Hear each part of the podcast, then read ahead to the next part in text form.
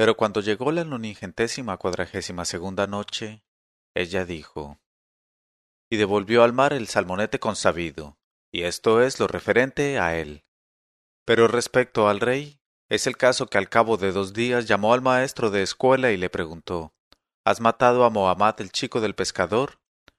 Y el maestro de escuela contestó, le di una paliza el primer día hasta que se desmayó. Entonces se marchó y no ha vuelto.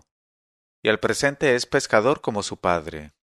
Y el rey le despidió y le dijo, Vete, oh hijo de perro, maldito sea tu padre y que tu hija se case con un cochino. Tras de lo cual llamó a su visir y le dijo, No ha muerto el niño, ¿qué vamos a hacer? Y el visir contestó al rey, Ya daré yo con algún medio para lograr su muerte.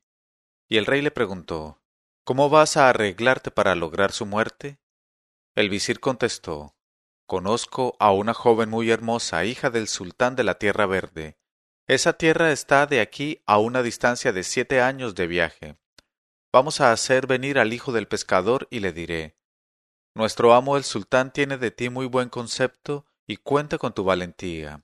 Es preciso, pues, que vayas a la Tierra Verde y te traigas a la hija del sultán de ese país, porque nuestro amo el rey quiere casarse con ella, y nadie, excepto tú, podría traer a esa princesa. Y el rey contestó al visir, Está bien, manda llamar al niño. Entonces el visir hizo ir a despacho de su nariz al joven Mohammad y le dijo, Nuestro amo el sultán desea enviarte a que le traigas a la hija del sultán de la Tierra Verde. Y el niño contestó, ¿Y desde cuándo conozco yo el camino de ese país? El visir dijo, Pues tienes que obedecer. Entonces el niño salió enfadado y fue a casa de su madre a contarle la cosa. Y su madre le dijo, Ve a pasear tu pena a orillas del río, junto a su desembocadura en el mar, y tu pena se disipará sola. Y el pequeño Mohammad fue a pasear su pena a orillas del mar, junto a la embocadura del río. Y mientras él caminaba de un lado a otro enfadado, salió del mar el salmonete de antes y fue en dirección suya, saludándole. Y le dijo, ¿Por qué estás enfadado, Mohammad el avispado? Él contestó, No me interrogues, porque la cosa no tiene remedio. Y el pez le dijo, El remedio está entre las manos de Alá. Habla. El niño dijo, Figúrate, oh salmonete, que el visir de Brea me ha dicho, es preciso que vayas a buscar a la hija del sultán de la Tierra Verde. Y el salmonete le dijo, Está bien, ve al rey y dile, voy a ir a buscar a la hija del sultán de la Tierra Verde, pero para ello es necesario que hagas que me construyan un dahabie de oro, y es preciso que el oro se tome de la fortuna de tu visir. Y el pequeño Mohammad fue a decir al rey lo que el salmonete le había dicho. Y el rey no pudo por menos de hacer que construyeran la dahabie a costa de la fortuna del visir y a despecho de su nariz. Y el visir por poco se muere de rabia reconcentrada.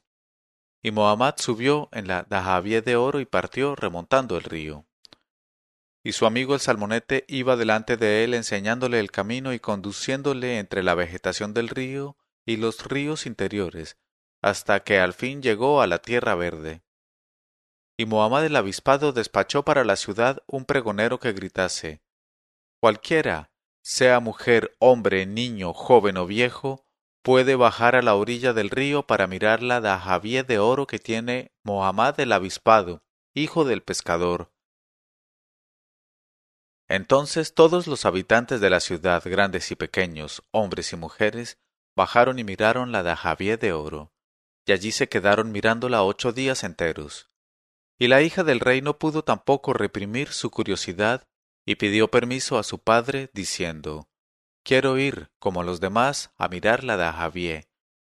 Entonces el rey consintió en la cosa, y con anticipación hizo pregonar por toda la ciudad que nadie, ni hombre ni mujer, debía salir de su casa aquel día, ni pasearse por el lado del río, pues la princesa iba a ver la Javier. A la sazón, la hija del rey fue a la ribera a mirar la hermosa Dahabie de oro, y preguntó por señas al avispado si podía entrar para verla también por dentro. y como Mohammad le hizo con la cabeza y con los ojos una seña que significaba que sí, ella subió a la de y se dedicó a visitarla. Entonces Mohammad el avispado, viéndola distraída, dio vueltas sin ruido a la clavija de la Dajavier y al timón y puso a la Dajavier en marcha y partió. Cuando la hija del sultán de la Tierra Verde acabó su visita quiso salir, alzó los ojos y vio la Dajavier en marcha muy lejos ya de la ciudad de su padre, y dijo al amigo del salmonete ¿A dónde me llevas, avispado? Él contestó Te llevo al palacio de un rey para que se case contigo. Ella le dijo ¿Será, por ventura, ese rey más hermoso que tú, avispado? Él contestó No lo sé, pronto lo vas a ver tú misma con tus propios ojos. Entonces ella se sacó una sortija del dedo y la tiró al río, pero allí estaba el salmonete que cogió la sortija y la guardó en su boca, abriéndole camino. Luego ella dijo al avispado No me casaré más que contigo, y quiero entregarme a ti libremente. Y el joven Mohammad le dijo Está bien, y la tomó con su virginidad, y gozó de ella sobre el agua. Y cuando llegaron al punto de destino, Mohammad, el hijo del pescador, fue a ver al rey y le dijo Heme aquí, he traído a la hija del sultán de la tierra verde. Pero dice ella que no saldrá de la Dayavie mientras no le alfombres el camino con tapices de seda verde, sobre los cuales caminará para venir a tu palacio. Y ya verás entonces cuán graciosamente anda. Y el rey le dijo Está bien y mandó comprar a costa de la fortuna de su visir y a despecho de su nariz todos los tapices de seda verde que había en el zoco de los tapices, y los mandó extender por tierra hasta la Dajavie. Entonces la princesa de la tierra verde salió de la Dajavie y caminó por los tapices de seda, y vestida de verde, y contoneándose de un modo que arrebataba la razón. Y el rey la vio, la admiró, y se quedó enamorado de su belleza, y cuando entró ella en el palacio le dijo Voy a hacer extender esta misma noche mi contrato de matrimonio contigo. Y la joven le dijo entonces Está bien, pero si quieres casarte conmigo, devuélveme la sortija que se me cayó del dedo en el río, y después haremos el contrato, y te casarás conmigo. Y aquí que el salmonete le había dado aquella sortija a su amigo Mohammad el avispado, hijo del pescador. Y el rey llamó al visir y le dijo Escucha, a esta dama se le ha caído del dedo en el río una sortija.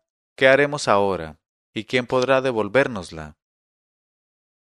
Y el visir contestó ¿Y quién va a poder devolverla más que Mohammad, el hijo del pescador, ese maldito, ese Efrit? Claro es que no hablaba así más que para hacer caer al mozo en una trampa sin salida. Así es que el rey mandó buscarle a toda prisa. Y cuando llegó el niño le dijeron A esta dama se le ha caído una sortija en el río, y nadie, excepto tú, podrá traerla. Él les dijo Está bien.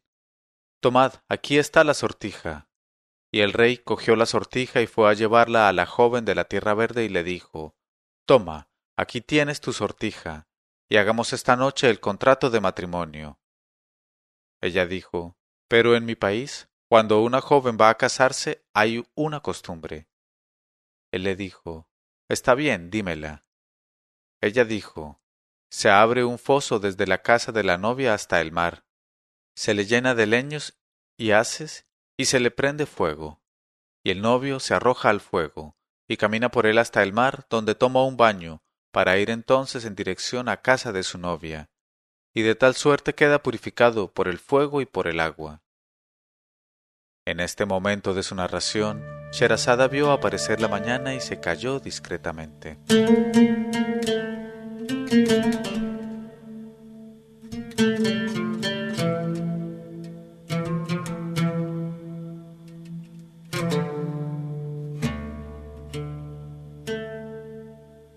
Leyó Mauricio Duque Arrubla. Mil una noches co uno cero cero uno noches co